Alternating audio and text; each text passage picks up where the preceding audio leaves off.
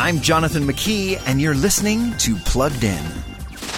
When social media made the jump to our kids' back pockets, loneliness increased. Ironic, isn't it? The more we try to connect with our devices, the more it disconnects us from fulfilling relationships. The pandemic increased loneliness, and this month, the U.S. Surgeon General declared loneliness as deadly as smoking up to 15 cigarettes a day.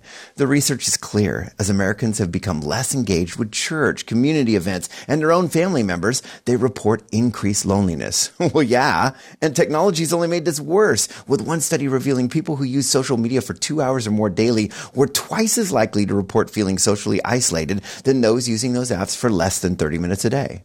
Maybe it's time to talk about this problem at family dinner tonight. For more about those screens in your kids' pockets, visit us at pluggedin.com slash radio. I'm Jonathan McKee, author of Parenting Generation Screen with Focus on the Family's Plugged In.